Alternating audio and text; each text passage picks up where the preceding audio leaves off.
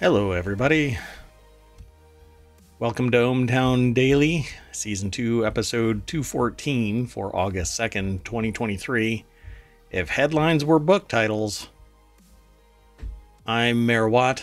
That is ohmtown.com. Up there is the AI from On High. You want to say hello? Good evening, ohmTown citizens. And uh, just so I've got a little transition here at the end at the end of all of that. We'll just do this. Boink.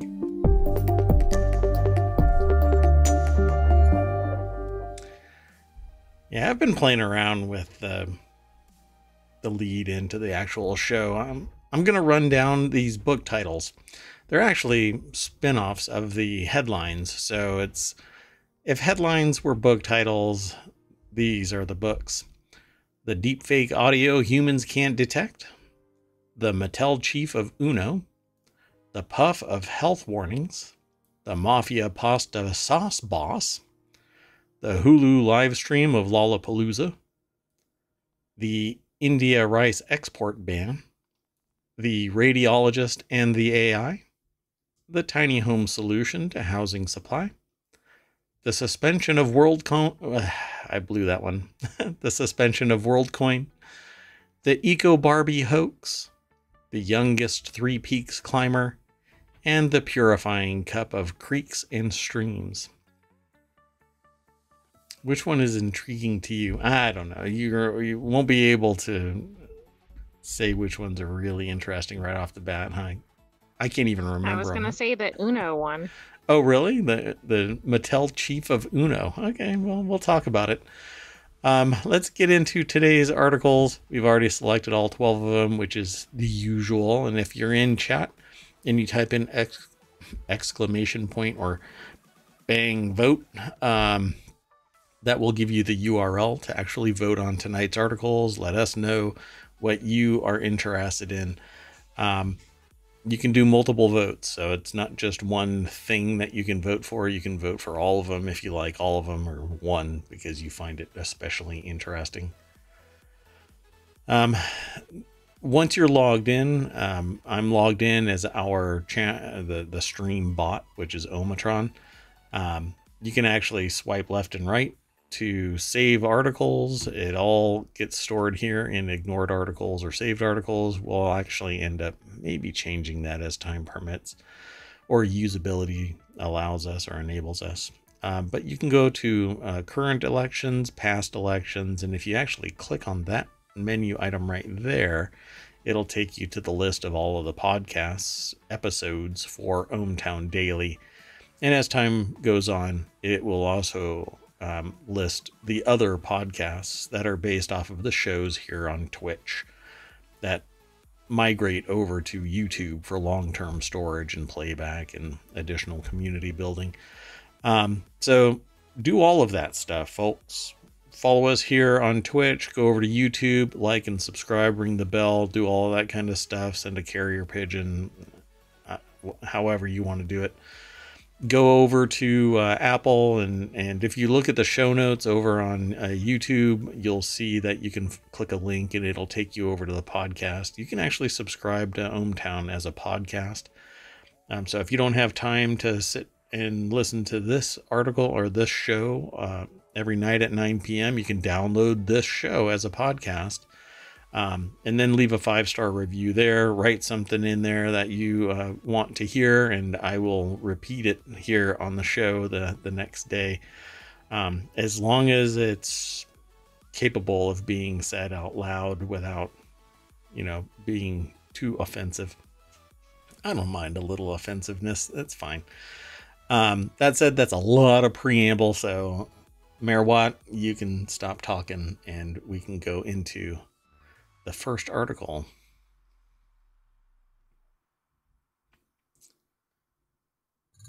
We'll get there. this first article is actually um, in the Reality Hacker channel. Um, this is an ongoing development uh, of the channel. I'm hoping to actually bring this one live here, um, maybe in in fits and starts. It's just a one hour show once a week um, not an everyday show. And uh, it's all about virtual reality, augmented reality, mixed reality, deep fakes, um, audio and photographic and video deep fakes, AI, and stuff like that. Um, and our motto there is you won't know who to trust. And this right here is pretty much why. And I came up to this conclusion uh, close to 15, 18 years ago now, um, when I was able to use Python to uh, create deepfake audio. Um, well, humans are able to detect artificially generated speech only 73% of the time, a study has found, with the same levels of accuracy found in English and Mandarin speakers. Researchers at University College London used a text to speech algorithm trained on two publicly available data sets, one in English, the other in Mandarin, to generate 50 deepfake speech samples in each language. It says humans are able to detect artificially generated speech only 73% of the time, which I think is actually high. I was thinking that was low. Uh, how do you mean? Like you think that humans could detect artificial um artificially generated speech more? Yeah, uh, yes. Yeah, I don't think so. I think that um, humans get it wrong more. Um, but it really depends on the sophistication of the artificially I mean, does generated it sound like speech. a robot or right. does it sound like a human? yeah. I think their name is Hibaq uh, Farah over at um, The Guardian put this article together. Um, let me throw it into chat real quick so that if you are interested in this, you can actually follow the link right now. It'll be part of the VOD, but show notes will contain all of these links as well here on Twitch, over on YouTube, and in the podcast. Um, so it's over at the Guardian, and there isn't this. Um, the the article here has this little thing. You have to log in, and I'm not logged in, so I can't go through the entirety of it. But it says humans are able to detect artificially generated speech only 73% of the time, a study has found, with the same levels of accuracy found in English and Mandarin speakers. Um, but I don't think that this, the sophistication of um, artificially generated speech is increasing more and more. It's becoming much more nuanced. Um, I, I do not believe for a moment that it's that high, that humans can detect a deepfake um, uh, speech sample. Um, th- this isn't that far off of 50 50, frankly. Um, and depending on how they're being, uh, I mean, there's a lot of influence here that I think m- and sophistication. So I'm going to actually, I'm going to have to log into this. I haven't logged in uh, before the show. I don't normally log in um, before the show, but um, I can't provide this information uh, without logging in. Um, other than my perspective on this, um, the the study generated artificial speech, but again, depending on the sophistication of the programs that were used to generate that artificial uh, speech sample, it's wildly different depending on the skill of the generation. And there is there's such great real-time generation taking place right now that short of the delay between talking to the human and generating a response when the human asks a question or says something, um, people can't tell the difference. People can't tell that they're talking to an AI, um, or I should say, generated speech mechanism. Um, but, but that's with the cutting edge level of technology. I think that further research is going to show that this is, you might as well flip this humans are only going to get it about 25% of the time. Um, and oh, even then, good. yeah. And, and, even then, I think it's basically um, within the range that might be guessing. You know, it's statistically they're going well. Uh, you know, maybe mm, they're overthinking it. It's taking a considerable amount of time to answer. So I'll end up um, logging in and um, providing more. We'll talk about this tomorrow as well. I think. Um, let me let me do the due diligence. Normally, um, I don't have to log into this account to or log into this site to actually view the articles. Um, but today, and I don't log in while we're actually streaming, so I'll make it up to you all.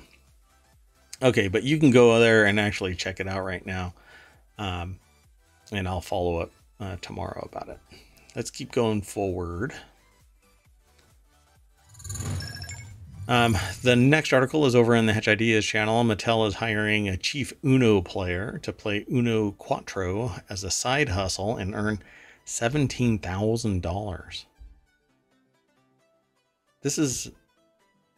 Isn't this supposed to be a month, though? Um, so it says, Do you love yeah. throwing down a draw for? Right? It, I mean, that's pretty good compensation for that. Yeah. Um, this is written by Plus, entrepreneur. It sounds like a fun job. Yeah, I mean, I, I, guess it depends if you really, really, really like it. It says it's four hours a day, four days a week, for four weeks. Um, so if you love TikTok and playing games, then don't skip this side hustle. Mattel is looking for a chief Uno officer to play its new game Uno Quatro. Uh, the company is using TikTok to promote a family game a classic four in a row challenge with a twist by having the chief Uno officer engage with strangers on the street at Pier 17 in the Seaport neighborhood of Manhattan and basically play Uno for half the day. Um, so this is not going to be something you can telework to. They want you to be in Manhattan. Um, so four hours a day, and now the whole world knows how much your money you're going to be making for a month. Um, so it pays four thousand four hundred and forty-four dollars a week, totaling seventeen thousand seven hundred and seventy-six. Do you hear that? Sorry, uh, the music. No, I hear something else. Sorry. Anyway, applicants can apply on TikTok. Um, so you go to at Uno. Um, that's going to be what the account is. So, do you have what it takes to be a chief Uno player? Do you really want to go uh, to Manhattan and play Uno for? Well, if it was remote, maybe. I don't know about the going to Manhattan part. yeah, so I guess that's out. Um, plus, you're an AI. So. Well, right. It would be a little difficult for me to take that job. So you have about a month because September 13th through the 16th, September 20th and 23rd, September 27th to 30th, and October 4th through 7th. Um, but it says uh, the company notes dates and times are subject to change. So you're going to be the chief Uno officer for a month. Doesn't seem like a bad gig. No, it guess... seems quite good, especially if you already live in Manhattan. Because if you had to move to Manhattan, you'd be spending quite a bit on living expenses. That's true for a month. Um, and I guess there can only be Uno. Let's keep on going through the news. I gotta work on that transition. Um, this next article is over in the Hatch Ideas channel. Poison in every puff. Canada puts health warnings on individual cigarettes. That's right. The first of its kind measure is part of a sweeping new set of tobacco regulations to tighten controls over the industry. The industry apparently has to print on its own uh, cigarettes. hey, uh, we're, we're killing you when you. This is really bad for you. yeah. Yet people will still do it and they'll pay large amounts of money to, to do it. Individual cigarettes in Canada will now carry warnings such as poison in every puff and cigarettes cause impotence, in what the government says is an effort to make it virtually impossible to avoid health warnings altogether. Well, you know, people who are going to be smoking cigarettes don't necessarily care about that kind of stuff. The measure, the first of its kind in the world, is part of a sweeping new set of tobacco regulations coming into effect on Tuesday that will see tight controls phased in over the next two years. The article is over at The Guardian. Um, and see, this is how the articles usually are. Anyway, Tracy Lindemann um, from uh, Ottawa, apparently, uh, wrote this article for TheGuardian.com, and here's a sample of some of the our uh, messages. Cigarettes cause leukemia. Cigarettes cause cancer. Yet people Like, will it- stand out in a bus stop and smoke. Tough. Poison in every puff. I mean, seeing it is another thing than reading about it. Well, I mean, you're inhaling par- particulates from cigarettes. I'm not disagreeing with the message. I just think it would be hard to look at that and then proceed to Do it smoke anyway. a cigarette. I've I've actually had people say, "Well, you get more particles from exhaust and stuff like that," and I'm like, "Man, I'm just gonna walk away from this conversation." I, you're literally putting tar in your lungs. Directly in your body. Like, Yeah, you're hotboxing like your You lungs. have a Come on. chance of going by an exhaust pipe or whatever. God, yeah, it's really fascinating how people will cope with the idea that, oh, whatever, you know, that kind of thing is what they say. Ultimately, then, whatever. Um, well, anyway, uh, the smoking rate in Canada has steadily declined as public awareness of smoking's danger has grown. Federal and provincial regulations on tobacco sales, use, taxation, and advertising have also led to declining rates in all age groups. Yeah, they're switching to other things. Um, research suggests that uh, periodically refreshing warnings with new images and text is an effective way to raise awareness of health effects among smokers. So, yeah. Um, I tell people that, know, I care about their health and would love to continue to see them happy and healthy um, and not eventually uh, incapable of climbing a set of stairs without getting winded. Um, which is an in, their re- reaction is usually pretty interesting too, um, because I usually say it around other people, and everybody's, "What? Wow, that's like uh, that's um, an interesting statement to make." I'm like, "Well, Well, you have to kind of make it real for people to understand what it actually does. If you're just kind of like, oh, it's bad for you.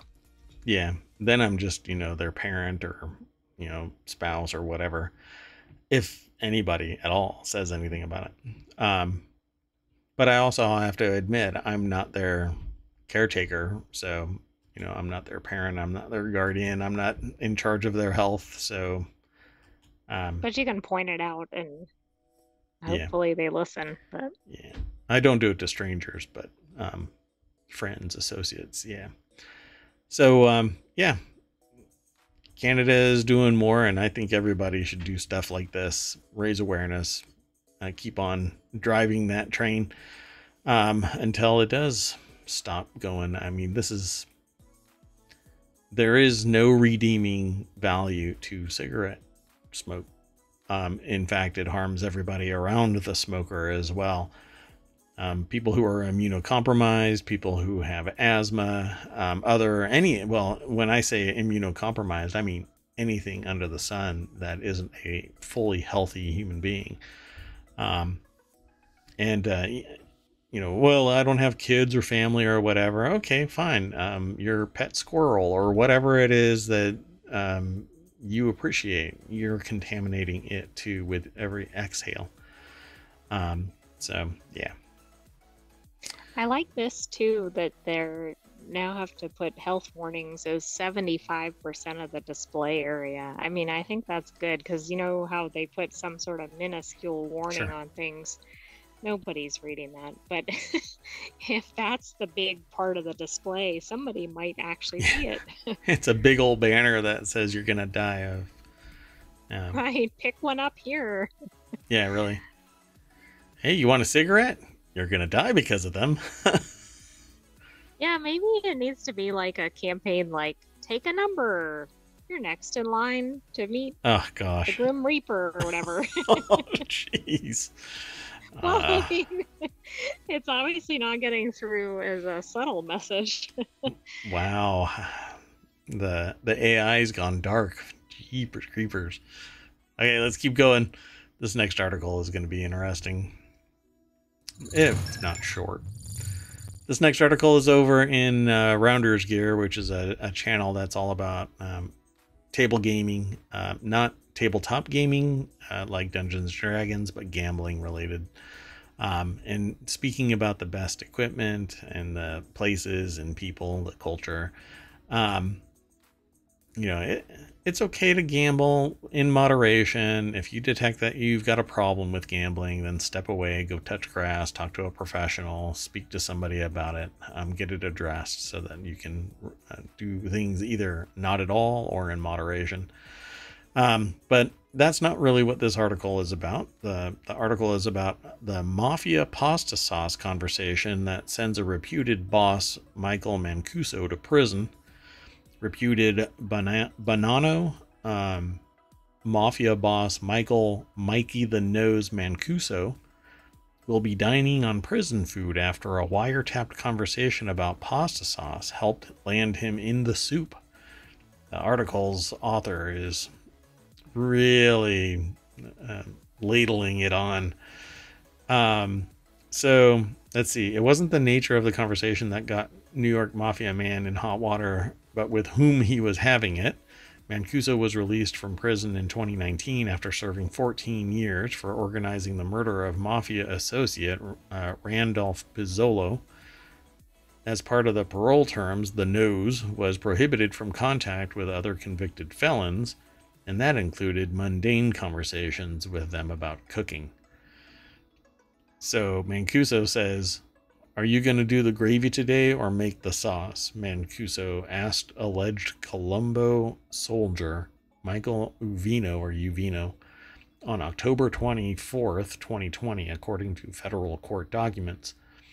Quote, No, I'm making it in the morning because we're not going to eat early, replied Uvino, who was convicted of racketeering charges in July. What time you want to eat tomorrow? Mancuso responded with, I don't care, five o'clock or so, question mark.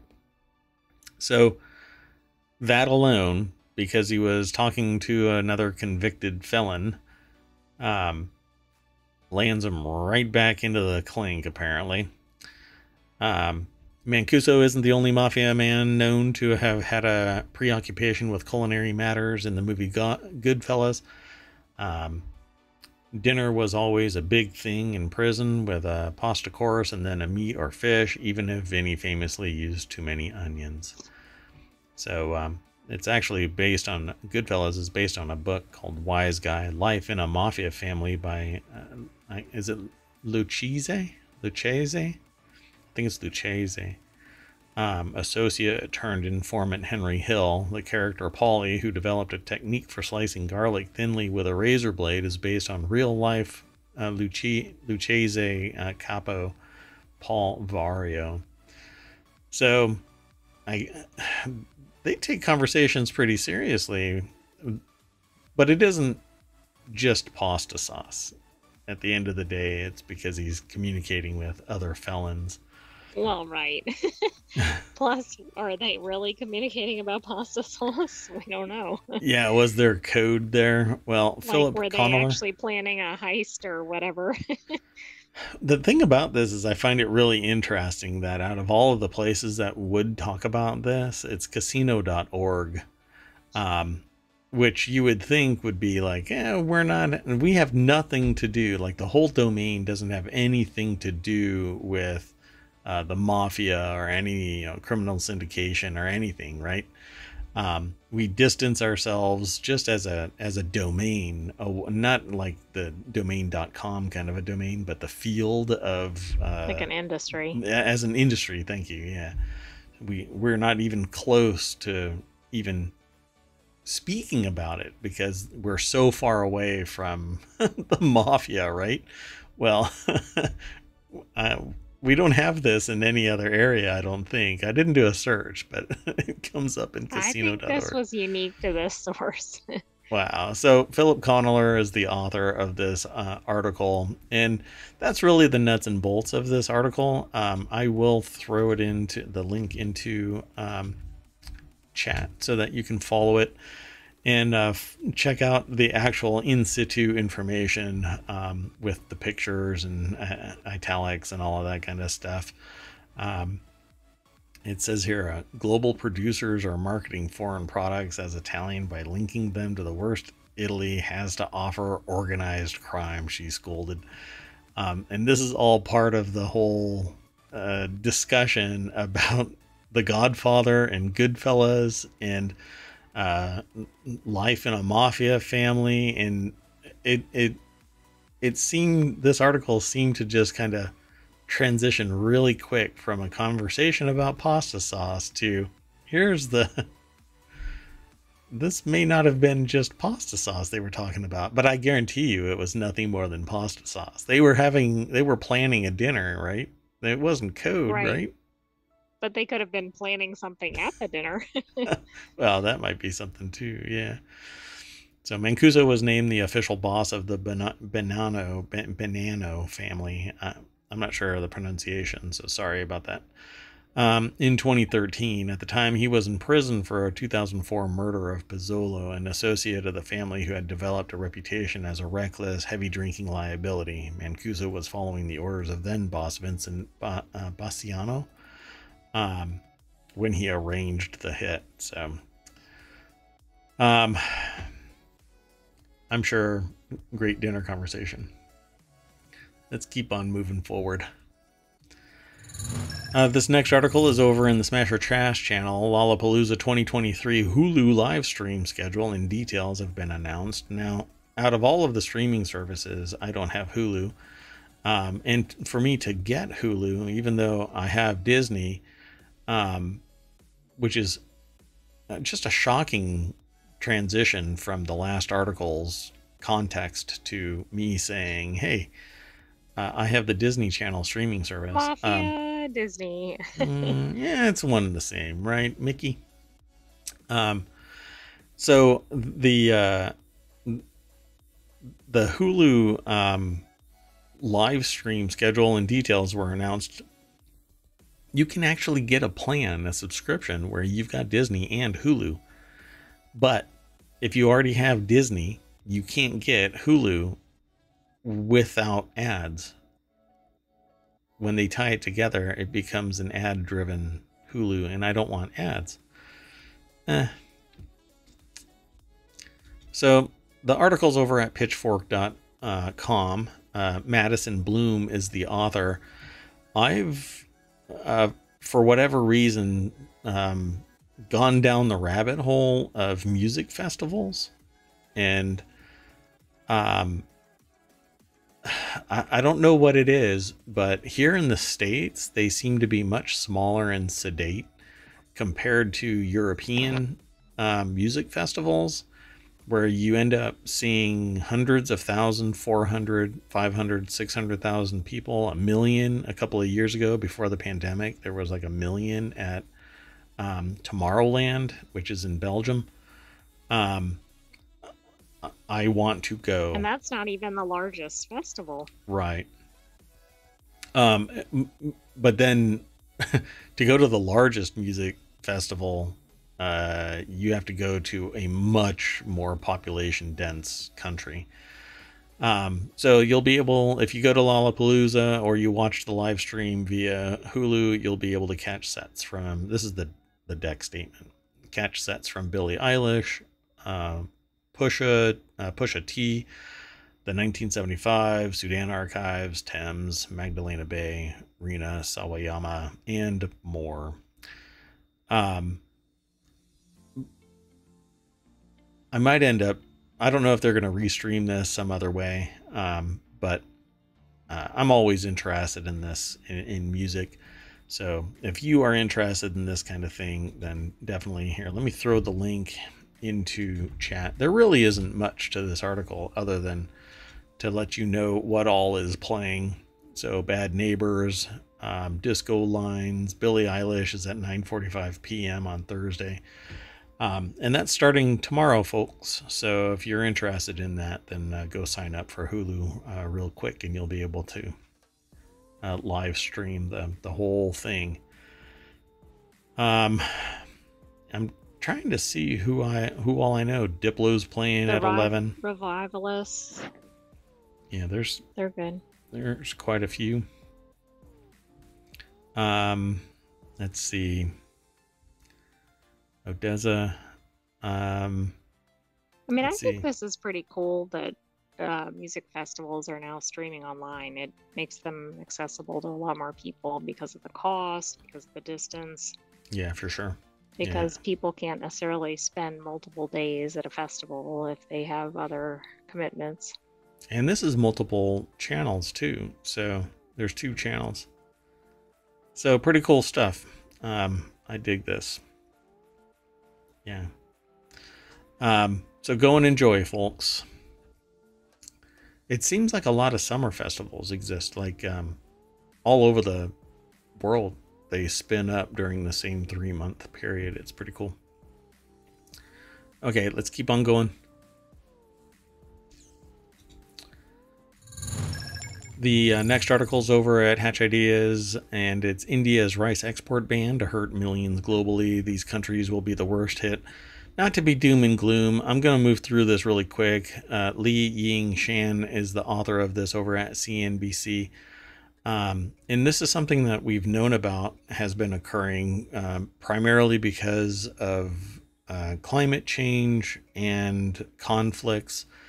Um, India actually stopped exporting its rice, banned the export of non basmati uh, white rice on July 20th. Um, there were there was another ban um, previously, if I recall correctly. Um, so the government is seeking to tame surging domestic food prices and ensure adequate uh, domestic availability at reasonable prices. Besides Asia, many uh, African and uh, Middle East nations are also vulnerable to the export ban. Um, but they were a huge exporter. The country accounts for more than 40% of global rice trade. Um, and this is inexpensive rice, by the way. Um, you can get rice from other places, but it's dramatically more expensive. So this is the stuff that entire countries can approach. Um, and uh, then it becomes a little bit more untenable for countries to buy um, large scale, large volume, more niche, smaller um, producers.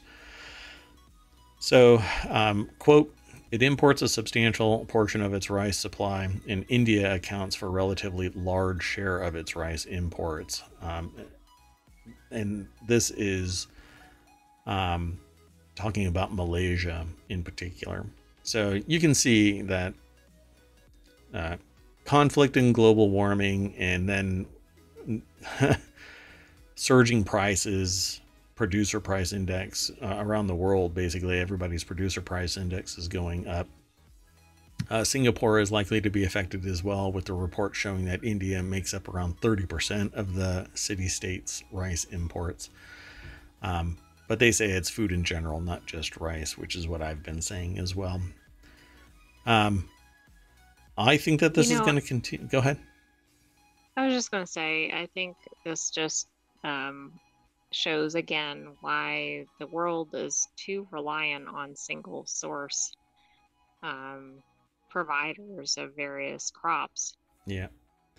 Well, and the way the business mechanic of this is that you do what is strategically um, prioritized. If you aren't good at something, um, even as a country as a whole, um, which is weird because uh, I think every country has the potential to create a self-sustaining environment. Otherwise, it wouldn't exist. But for whatever reason, a resource that might be um, capable of being produced greatly in great quantity in one country suddenly becomes the de facto export, you know. Um, and then there's so much focus on that generating revenue for the country that it goes beyond what its internal needs are. Um, and then people start buying it and it shifts the the internal balance of goods and services so if something else happens something external like i don't know conflict or climate change domestic war political um, influences that change the the culture of things. Um, suddenly they have to do this whipsaw back in a different direction um, and this is what you end up with. Uh, now the prices are going through the roof. It's really expensive to produce. Um, it's difficult either flooding or fire or something else is going on. Um, and now they've painted themselves into a corner and other countries that rely on it because they've said, well, they're strategically set up to produce this good. They don't have the infrastructure to make up for whatever shortfall um, comes their way. And a good example of this is looking at Germany, where uh, Russian import of natural gas um, and oil um, had to be tapered off because of political influence and alignment um, with the West um, against Russia, meant that there was going to be surging prices for natural gas, heating, everything associated with uh, natural gas and oil, um, because they were no longer going to be purchasing from Russia, which meant that they lost bargaining power because they couldn't say to other people, lower your price because we'll buy from Russia. Now they say, well, you don't have Russia to buy from anymore, so we're going to jack our prices up and we have a smaller supply. So your prices are higher still. It's the same thing. They relied entirely on one source, then it vaporized because of conflict. But they they did an admirable job of switching to uh, renewable energies. Um, again, I still think that they it, it's not a defensible situation, but um, not my not my job. I mean, I'll talk about it, but it's not my job to direct where Germany goes. So, um, India's withdrawal of non basmati white rice comes on the heels of last September's ban on shipments of broken rice. There you go. That's what I was talking about earlier. Um, that means up to 40% of India's uh, rice exports are now offline, according to BMI forecasts. And the article also talks about the CPI, uh, Consumer Price Index basket. Um, everybody oh, has. You were speaking basket. about that earlier. yep, yep. Um, so um, this is something that I think is going to continue to expand with global warming, climate change, and other economic issues and conflict. Um, I think conflict has the potential of being amplified as these economic and environmental um, issues grow. Um, and while some countries can have a soft landing from bouncing around economically, um, not all will, but the conflict can spread quite quickly, like Russia invading Ukraine. Um, so let's keep on going. Um, the, again, the link is in the um, chat when I actually do it. Mayor Watt, come on, come on, buddy, you can do it. Um, with that in mind, let's go on to the next article. Sound good? That sounds good. Yay. Did it do it? Nope. I'll work on this problem. Uh, the next article is over in uh, Technology Today. That's the new uh, word in tech channel. We've changed the name um, to more appropriately match the identity of what the channel and the and the show is going to be about. Um, AI use in breast cancer screening is as good as two radiologists studies find, and uh, there's other articles in ohmTown that reference the same topic but take it from a different angle, like um, using AI costs 50% less than uh, a radiologist. Um, right, it's like uh, a half dozen or six, right? That that's right. Um, so the use of artificial intelligence in breast screening, uh, breast cancer screening, not breast screening. I mean, never mind. That's I was gonna make a smart snarky joke about. Anyway, um, it's say uh, sorry. Let me start over. the use of artificial intelligence in breast cancer screening is safe and can almost have the workload of radiologists, according to the world's most comprehensive trial of its kind. Breast cancer is the most prevalent cancer globally, according to the World Health Organization, with more than 2.3 million women developing the disease every year. Right, um, that's smaller than the number that have it or have had it. So yeah, uh, these are the the new entrants to um, the the issue. So um, the article's over at the Guardian, and it's Andrew Gregory, who's the health editor, uh, who put the article together. And um, uh, this is the picture that they have on the screen right now is a mammogram, um, and a radiologist has to use these images in a high resolution monitor, and if anything, they're having a bad day, you know, the, their vision isn't squeaky perfect. Um, they may not see something, and um, coming from experience, um, uh, I had spotted the, the an issue. I'll just put it that way. Um, when the doctor had brought it up on the screen, I had seen it, and um, the doctor asked me, "Do you do you see what I see?" And I'm like, "Yeah, that right there, yeah." Um, and that's what it was. So, um, this is a human being that's making the determination based on a black and white image on a monitor. And I've always thought that that was odd, but it was the best technology that the world had to offer at the time, right? Short of using a computer, um, then computers got came into vogue and they do an automatic scan and highlight certain things and then the doctor looks at the ones that are flagged um, more and they've also gone to 3d imaging which is better but it's still not perfect. Right. Um, and now ai is doing this because ai can look at these again and again and again and learn and and reassess if the the senior leadership of the enterprise that runs this software says, yeah, go ahead and use more compute resources to reanalyze, relearn. My only problem with this is if the AI has a bad day as well, because its learning mechanisms don't necessarily add up to 100% accuracy. So a false positive or a false negative is horrendous either way. Um, but I will take this and the radiologist looking at it until we know that the outcome from AI scans are better than radiologists. But radiologists are very, very, very expensive. Um, like for a for a single position in a hospital, they're probably the most expensive employee in in the hospital, like single employee, except for maybe the CEO or anesthesiologists and um, some other uh, other specialties are also up there. They're kind of all in the same range. Oh, okay.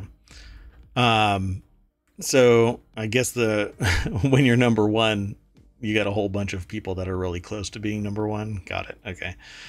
Um, but they're really, really uh, expensive to the enterprise. I, I can't imagine that they are happy about AI sliding in there. And what is being described here, it's having either the workload and hence the pay Right, but it's also interesting here. They had the same false. Uh, this was a very small study mm-hmm. uh, in terms of the number of people, but the false positive rate was the same in both, and they detected more cancers than the humans did. Well, there you go, and that I mean, speaks that for itself. It's like a no-brainer to me. yep, as long as they don't only lean on i mean anything that says that it falls within a certain range and regardless i think a human should look at it anyways. Um, but when the it should be calculated as a um, what do they call it? A a, a certain rate, you know, a confidential a, a confidence level, um, and as it approaches uh, um, higher and higher levels, then it it can be more of a cursory look by the uh, radiologist. But these lower rates, the chance of you know being 25% or something like that, then a human had better look at it on top of the AI. So it says that uh, this resulted in 41 more cancers being detected with the support of AI, of which 19 were invasive and 22 were in situ. Um, so quite intriguing. Um, this is the kind of tool that betters all of mankind, you know, and I know that that word is actually gender specific, but it it's gender neutral in the. There's no term people kind that I, or I guess there's humankind. yeah, humankind. Yeah. So uh, yeah, let me fix that lexicon there. Um, so this is the kind of tool that I want helping all of humankind. You know, um, and there shouldn't be, well, let's be, let's form a union and protect the salary of radiologists. Well, you know, now we know that the reason why it was so expensive for a radiologist is because it was, they were trained to spot certain things, but we know that there are tools. You know, we, we don't we don't stop selling shovels because there's somebody that's really good with their hands. We give people tools to get better, more productive, more capable. That's what this AI is, at least in medicine. And medicine is extremely expensive because it's bound by humans um, and expensive research, development, and technologies. Um, this should lower the price um, for radiological scans and reviews. So I hope so. And it'll speed things up. So that's one well, of the that's things. true. Uh, you know, that's part of the issue with a lot of medical is that it just takes so long to get results. It Yeah. takes long to get scheduled, etc. So maybe if there's heavier AI usage, um, that'll mean better results for the patients, particularly where there are positive diagnoses. Yeah, and there's more and more people that more and more are getting sick with uh, various maladies. Um, we need to get back that time, and a human only has so many hours that they can work before they're burned out. And when a, a human gets burned out, somebody's going to end up suffering on the other side of it. Let's keep on moving.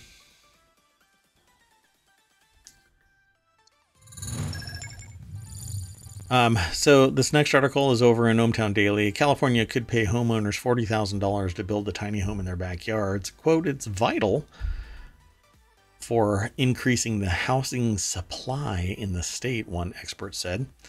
Um, California set aside $50 million in the state budget for homeowners building backyard homes. The cash plays a vital uh, part in the state's ability to increase housing supply, one expert said. The state is short 2 million homes, and many experts think ADUs um, can ease the, um, uh, the, the issue. Um, additional dwelling units, uh, tiny home. Um, or accessory dwelling units um, at additional. Um, so let me just bounce right on over to Business Insider, and Kelsey uh, Neubauer is the author of this. Quite fascinating. A $40,000 tiny home built in somebody's backyard is basically a guest quarters. Um, and, you know, if I were to drag the AI um, to California, buy a plot of land, put a house on it, get paid 40 grand to put another house on it, they would probably disable that that budget line item the moment that I buy property. Because uh, for whatever reason, uh, I've been around a while. Uh, used to live in California. Um, never have I heard of the state saying, hey, add $200,000 of value to your property by building a $40,000 tiny home on the back where you can lease it for $4,000, particularly if you're in Carlsbad, California, which right? know Which is the highest rent uh, in the country. in in California, yeah, in in the country. That's right. Uh, because that article looked yesterday's article, I think it was right, or maybe the day before. It was in the top five, I think. But It was in the top five, but I think it was like number three. Um, but still, Carlsbad, by the way, is a beautiful place. It's it's great. Yeah, you can grab your diving gear and Hence just. why the rent is so high. But this would pay for itself in ten months. well, that's the thing. I mean, this seems like people would be jumping all over this, but it's also interesting because California properties tend to be very small footprints. Yeah. Very small. Um, Yeah. So I don't know how this is going to work. Like this picture shows a, a decent sized backyard, but that's not a normal California backyard. No. Um, In But, fact, you know- some don't even have yards really yeah, some of them are London balconies without an apartment. without an apartment. Yeah. Um, this is happens to be in Piedmont, California. The picture that you're looking at right now, and it looks. This is a. Uh, this made my first place. Uh, my place was a hole in the ground, basically, compared to this place. Although my first place, when it rained, the walls would sweat water. So, hey, I'd take this in a heartbeat, but I wasn't paying four grand a, a month. So the state is short two million homes. How do you make up for that? Well, you apparently don't 3D print a whole bunch of tiny homes in a given area that's state owned property um, where you can set the price at an accessible price point um, and then provide services that help people move from tiny home living to you know buying an actual property somewhere else all kinds of things right? No no no. You incentivize people privatizing the public money by building a $40,000 unit in their backyard and then they're going to be able to at some point lease it out for $4,000 $5,000 a month it says it's a revival of a previous program, though that one had a $100 million budget and distributed funds through 2022, which aimed to incre- increase ADU construction amid a dire housing shortage in the state. So apparently that didn't really solve anything. Um, you can receive grants up to $40,000, which is probably in California a third of the price that it would actually take to build out a, a tiny home on your property pay for zoning and construction in a time when the cost of living is shooting through the roof and prices And the in- materials. yeah in california in particular is much higher than you know well i was going to say Arkansas, and you can't but get insurance either. I think arkansas is one of the lowest ones so yeah it oh yeah and you can't get insurance because the insurance companies are backing out of california and florida Ah. oh, and now they're even putting a cat icing on the cake is you can't get ADU financing. Uh, telling you. Okay, man. wait a second. That statistic is kind of crazy. Nearly 20% of all homes built in California are ADUs. Wow. That wow. is astonishing. I would have thought it would be 1%, if that. Yeah. So 20% of the homes, that means that 20% of the homes that are in California have an ADU attached to it because you can't have, well, arguably, you That's can't true. have more than one right. ADU, right? It depends on how big your property is and if you're going to be turning it into a an apartment complex. wow. That's an interesting stat.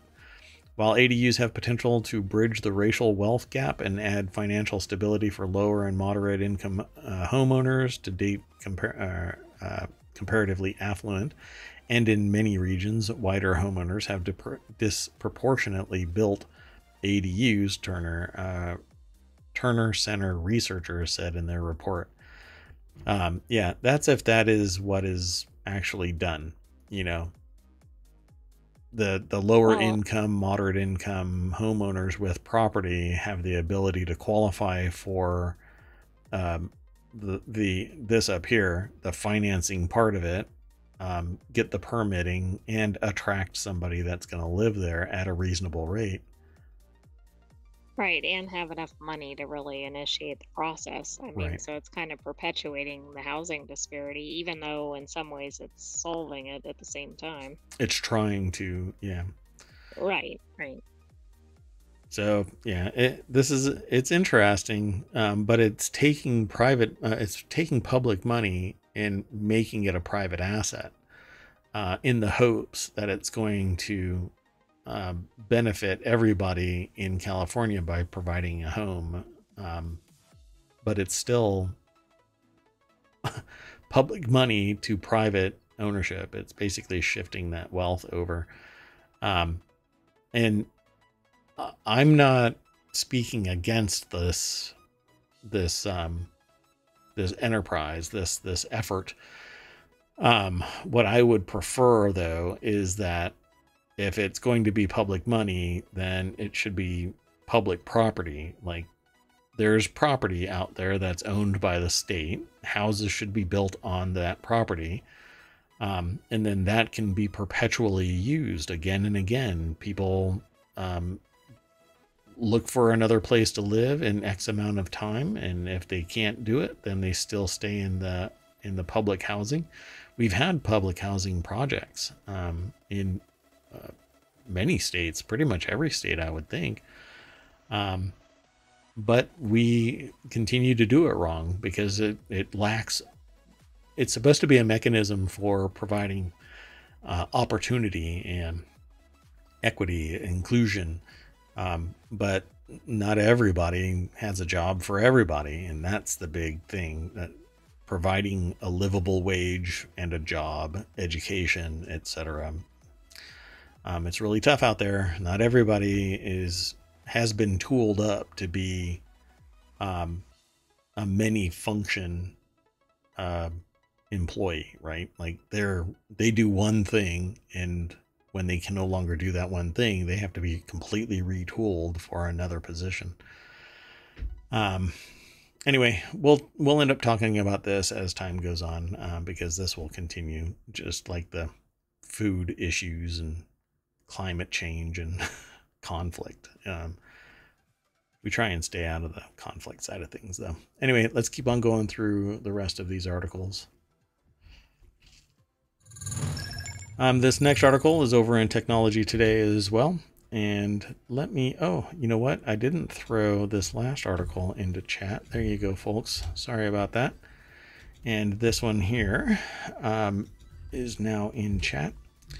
So, WorldCoin suspended in Kenya as thousands queue for free money. If you don't know about WorldCoin, this is basically a cryptocurrency um, that is um, giving the equivalent of $40 to anybody that gets their eyes scanned by this big silver orb. Um, and it's it's taking mostly place it's in a bunch of countries but kenya is being just slammed by this free $40 um, equivalent. And um, the article is over at bbc uh, anita uh, is the uh, author of this. I think that's how they pronounce their last name. Um, they're from bbc news nairobi um, the Kenyan government has ordered cryptocurrency project WorldCoin to stop signing new users, citing data privacy concerns. Because what you have to do, oh, it's fifty dollars, fifty US dollars or thirty nine pounds, forty pounds. Um, to get this cryptocurrency, folks, you had to get your eye scanned by that silver orb.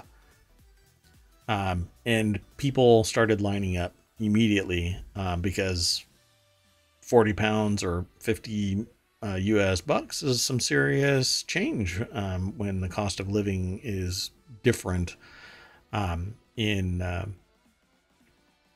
what Kenya, right? Yeah. Um, Yes. Was looking at Nairobi, um, Anyway, the statement from the Communications uh, Authority of Kenya said that it had concerns about how the biometric data was stored, offering money in exchange for the data, having so much data in the hands of a private company. This is all stuff that us in tech were talking about the moment that we heard what the mechanism, uh, the exchange was for the data. Um, Do you know if other countries have taken similar steps? This is the first I think I've seen to this effect. I don't know of anybody else that has allowed it and then paused it. Other countries didn't allow it to begin with. So Mr. Altman is the this last paragraph here, who founded OpenAI, which built chatbot Chat GPT, says he hopes the initiative will help confirm if someone is human or a robot he also says that this could lead to everyone being paid a universal basic income, but it's not clear how. This is populist BS. Um, there's there is no mechanism for universal basic income um, that doesn't have a large cohort of people saying you are giving people free money while the rest of us are working our ass off. Um, and that is a very powerful contingent. It isn't just a small set of people. Um, so, uh, I, my problem um, with uh, UBI, and and this would have nothing to do with UBI. You know, proving that someone is a human or a robot doesn't take scanning my eyeball why? Because I'm a freaking human being. You can't tell that I'm. I, you know, if I'm sitting here talking to you on Zoom or uh, over the over Twitch, you have no idea. If I do it right, you would have no idea that I'm a recording or uh, uh, a synthetic human being. Um, why? Because you can't scan my eyeball over the internet. So the only way that you can prove that I'm an actual human being is in person. Um, which, by the way, you don't need to scan my eyeball with a big silver orb and give me 50 bucks for you to know that I'm a human being. I mean, this well, doesn't is. Doesn't that make you just think they really just want the biometric data? That's I mean, exactly what they want. Which is really scary. It's a massive amount of personally identifiable information. It verifies who you are.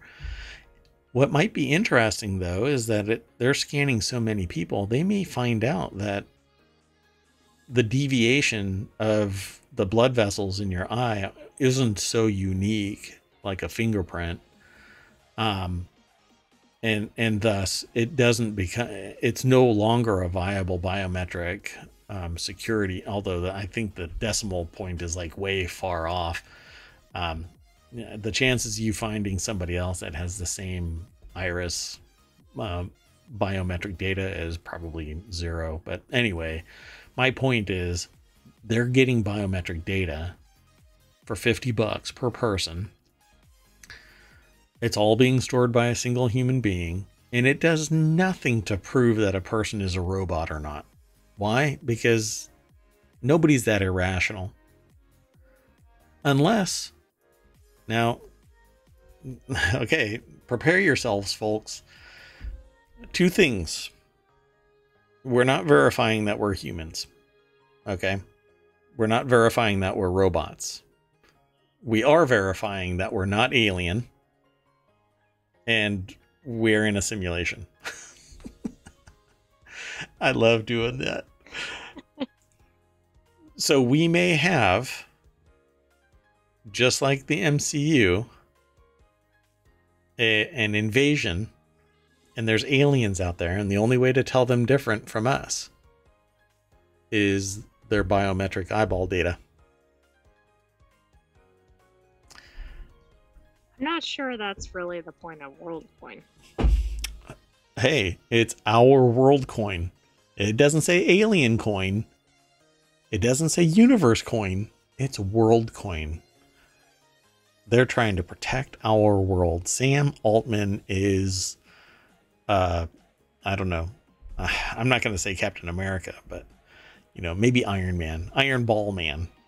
Wait, scratch that. Um, I, I don't know what I'm talking about. Uh, I, I'm just going to move on.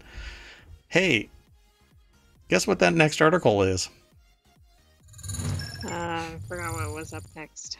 So the next article is uh, over in Mobble, and um, let me throw that article in chat real quick. Uh, news outlets duped by Eco Barbie ho- hoax.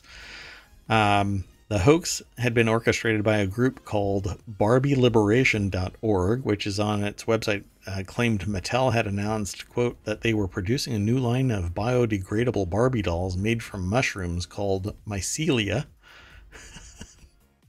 featuring five new Barbies uh, representing iconic activist role models Julia Butterfly Hill, Greta Thunberg, uh, Nemonte Nenquimo, Phoebe Plummer, and uh, Daryl Hannah. So Dominic Mastra Mastrangelo, Mastrangelo, I guess, um, uh, over at the Hill wrote this article. Okay, I love stuff like this. So, in a statement to The Hill on Wednesday, the company called the announcement a hoax and said it has nothing to do with Mattel or any other of its products. Um, Mattel also provided a link to accurate information regarding Mattel's sustainable product packaging and goals. Uh, so, is that protected by satire? Right? It's like a free speech thing um, because it's so outlandish. I mean, I get. Uh, no, I don't think that would qualify as satire. Really? Um, and also, it, it kind of depends on how it's presented, but. An editor's note, which now replaces the uh, Washington Times story on the matter, said that the article about the new Barbie dolls was based on an elaborate media hoax involving spoofed email addresses, a faked press release, doctored images, fictitious quotations, and a YouTube video that appears to show actress Daryl Hannah announcing the new product line. Wow. That's amazing. They did a deep dive. So this could probably be uh, framed as fraud. Well, right. That's what it looks like. But come I on. mean, at least as is described.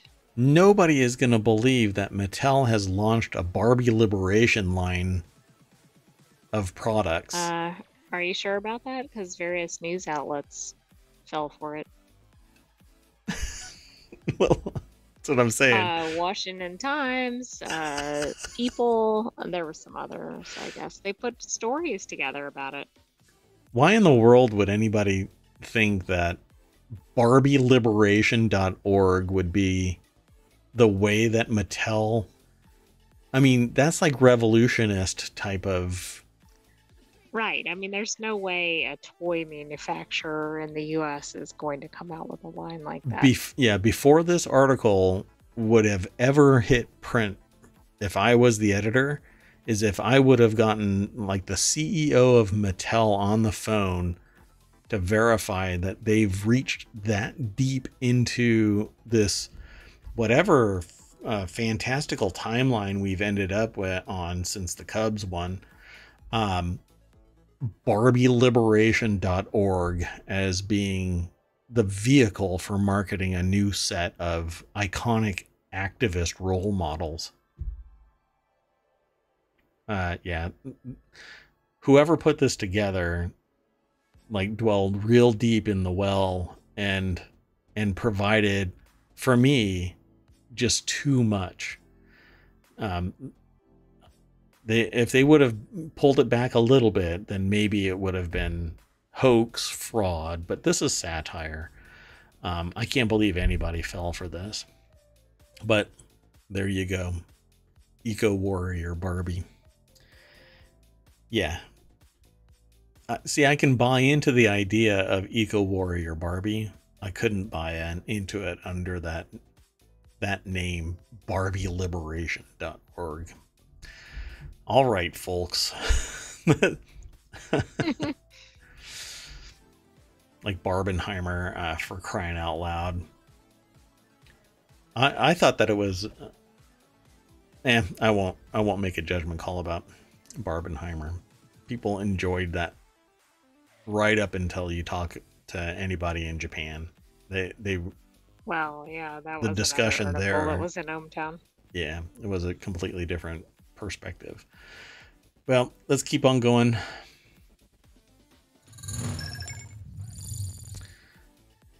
Oh, bummer. Um, okay, well, anyway, um, the next article is over in the mobile channel. Five year old girl is youngest ever climber to complete the Three Peaks Challenge in two days. The only reason why I even uh, included this link is two reasons. Uh, one, I think it's amazing that a five year old girl did this climb. Uh, the, I should say the Three Peaks uh, challenge. Um, and secondly, I was proud that I got out of bed this morning. Um, Exactly. I mean, if she's already done this at age five, how much is she going to show up everybody for the rest of her existence? Yeah. Um, this is from uh, telegraph.co.uk, um, and it's from the byline is Telegraph reporters. So, Saren Price nominated for award after raising 7,300 pounds for charity by completing the Three Peaks Challenge. I don't know how they could have. The five year old girl who became the youngest person to ever complete the national Three Peaks Challenge in under 48 hours has been nominated for an award after raising thousands of pounds for charity.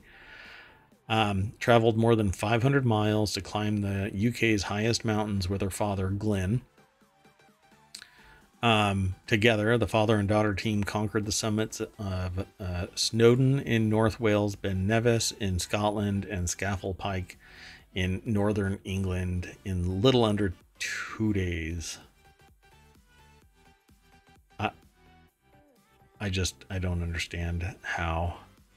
I don't understand Well, how. Not only did she do that, but she helped with a rescue of somebody Of else. another- out on the of another woman, I mean, right? yes, an Yeah. adult. Ah, God.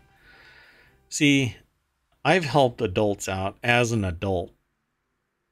I probably would have turned to dad if I was their age and saw an adult struggling with something, but you know, rise to the challenge.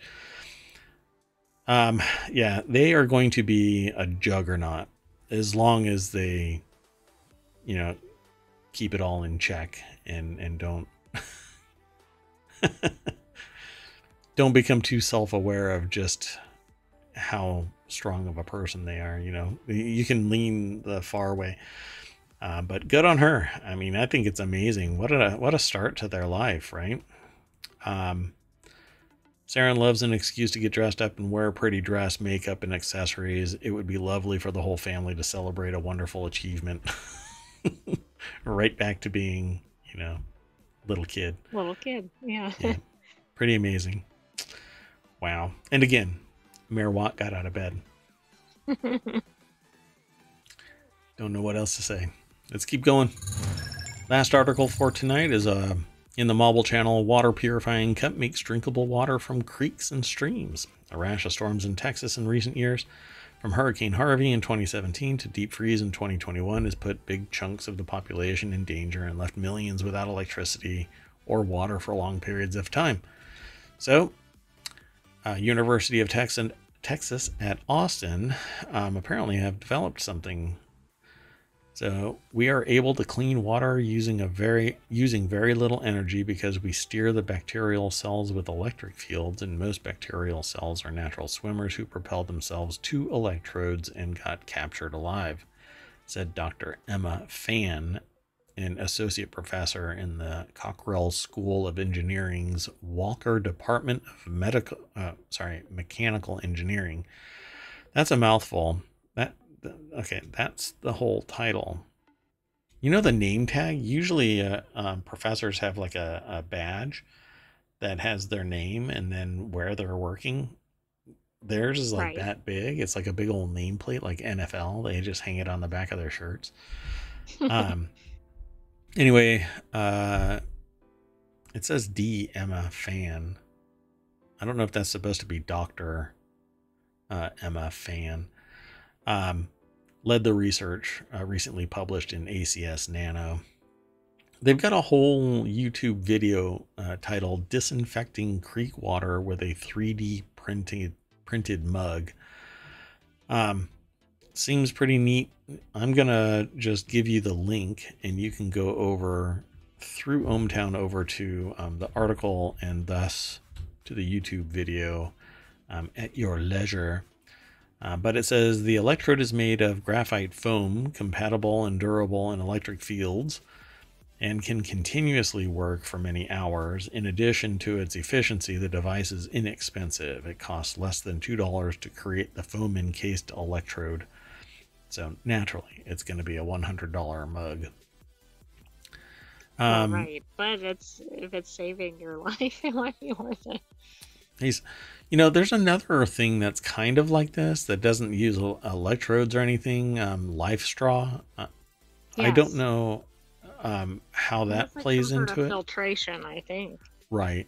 Yeah, that's pure filtration, um, but it's supposed to be, you know, life changing. It's a survival straw stick it in anything and it, you, will get water on the other side of it, clear water. So it says um, it also is simple to use. First, dip the electrode filled cup into the water. Next, give it an electrical jolt, wait, and let the electrodes fish out bacteria. Is this is this a mug that at the end of the day you've got a bad bat? Yeah, I was kind of wondering what happens after you use this because it doesn't kill the bacteria. It said it uh, saves it live, right? It might sequester it or something, but how do you then disinfect it after that point? How do you get rid of it? Yeah, I guess you don't charge it and you wash it out. So you're you're throwing all of the bad bats back into the water somewhere, right? Uh, maybe. So the researchers are now looking into ways to commercialize it and next want to uh, streamline the design of the cup. The one used to clean water from Waller Creek is a 3D printed prototype. The team wants to further simplify the process of inserting and removing the electrodes. So there's going to be something that you're going to have to uh, renew. This is kind of like the perfect business model mechanism, you know. You have some consumable. Right. Yeah. You keep coming back for more. Yeah, that's how you become a billionaire though. Like um paper products, like tissue paper, right? Um uh, and uh, napkins and stuff like that. Generally, it's owned by one company, the the main producer, which is I think is Georgia Pacific. Um, yes, I was thinking Kimberly Clark, but they might be one and the same. Yeah, and they're owned by the Koch brothers. I think Georgia Pacific is owned by the Koch brothers. Um, that's how you become a billionaire because you it's consumed. You know, it's not like you're sitting there drying out your napkins each day. Um, so it's consumed. You spend more money. This has little electrodes. They have to degrade over time um, to make them cost effective. You know, they're they're not going to run forever Anyway, um, on several different current methods for simple commercial water filtration, uh, each has a significant flaw. Disinfecting pills can release oxidants that can be harmful if ingested. Reverse osmosis systems require high water pressure, and solar steaming um, needs consistent sunlight, which is unreliable amid natural disasters. Um, yeah, I suppose so. Um, anyway, if it's low cost, has a low cost uh, consumable, then and it saves lives, then all the more power to them. Um, so pretty cool. If that's what it looks like, though, that does kind of look like what it. I mean, they're they say that it looks like a mug, right? It sounds or it looks like they kind of described in the article. Yeah, I don't want to print. I don't want to run it. Um, so, um, anyway, uh, go and check it out. Oh, it is. There it is right there. Sorry. That hadn't loaded, I don't think. Um, anyway, the picture is of a 3D printed mug with a whole bunch of uh, what looks like metal fins inside it and uh, two contacts um, uh, a ground wire and an AC line. So you just plug it in, and it, it's interesting that it says AC. Um, so it basically charges all of that water up um, and sequesters these the bacteria. I didn't think it would be that easy though, you know, you just light it up and sit for a little bit. Wait for it to get sequestered, but where does it all end up? I'm really curious about that part. Now I want to know more. So down the well we go. All right, folks, but that's it for tonight. Um, we always bring you back to the very first uh, page of ohmTown and basically the welcome sign, the main street of ohmTown. And uh, we do a cursory look to see if there's anything that we are interested in talking about tomorrow. We already have some articles already selected, but if you find one, you can send me an email, mayor at ohmtown.com, or send a message in uh, Twitch or over on YouTube or, well, you, there's Discord too. Um, so you can go, there's a link here on Twitch uh, to the Discord. I should put that in the show notes. I don't really do that. Um, but anyway, I'm there all the time. Um, so get in touch however you want. I'm still working on the process so that you can submit articles directly on ohmtown.com um, that you find outside of ohmTown and um, as well as sources. So if you find some resource that you would like added to ohmTown, um, a particular show resource, um, you just let us know. Find so anything? there is an interesting one. Yeah, the city staffer put on leave after water crisis partially caused by human error. Ooh, yeah, that'll be interesting to read about. Also, a tire popping on plane landing. That's never a good thing. Those are really rare um, because the um, airline tires, as far as I know, are still natural rubber, which is much more um, robust than um, synthetic rubber tires. I think the um, airplane tires are still natural rubber. Um, let's see. Hand habits? What is that? It's weird. Oh, it's a debut album. No idea. Oh no partial evacuation of the embassy in Niger. Yeah, they just had a, uh, I guess, a coup there. Right. Yeah, they're trying to not call it a coup. If you're familiar, right, familiar I know that was it. not the right term, but yeah. yeah. Yeah. Oh, it even says right here, don't call it a coup. Oh. That's funny. That's funny. Um, but they've been saying this for like three days, um, maybe a week now. How about this? Ozempic and Mounjaro um, are causing uh, stomach paralysis. That's kind of scary. Um, but hey, you might want to risk it to lose weight. Um, if you're in that camp, you know, I don't know if it even returns, you know, temporary stomach paralysis. Right. I mean, if that's permanent, I'm not sure that's worth it. Yeah, not even close. Did the AI really just say, I'm not really sure it's worth it? I was being a little sarcastic there, but anything to stop me eating a cheeseburger. More strongly. Well, I mean, I spoke too strongly about the cigarettes earlier, so I was trying to scale it back a little there bit. you go. Everything in balance. Yeah. Woosah. Woosah. TikTok stars clean up. Um, this one I uh, heard was happening. Um, influencers saving Indonesia's polluted rivers and beaches. They're actually recording their cleanup efforts and, and doing it on TikTok. So that's that always is using cool. social media for good. Yep. Um, what you think? Pretending to be an NPC isn't doing social good? Come on. Never mind. Um, I'm not even going to comment on that. yeah. Okay, folks. Um, well, that's it for tonight. Appreciate y'all hanging out. And um, let's see if I can find um, where we can send you before I end up saying a, a bye bye. Um, let's. I'm gonna send you all over to. Um, I'm gonna send you to Bald Zebra. I think that that would be great. Um, but in the meantime, I'm going to say good night to everybody and start the raid. So I am Mayor Watt. That is ohmtown.com, and up there is the AI. You want to say bye?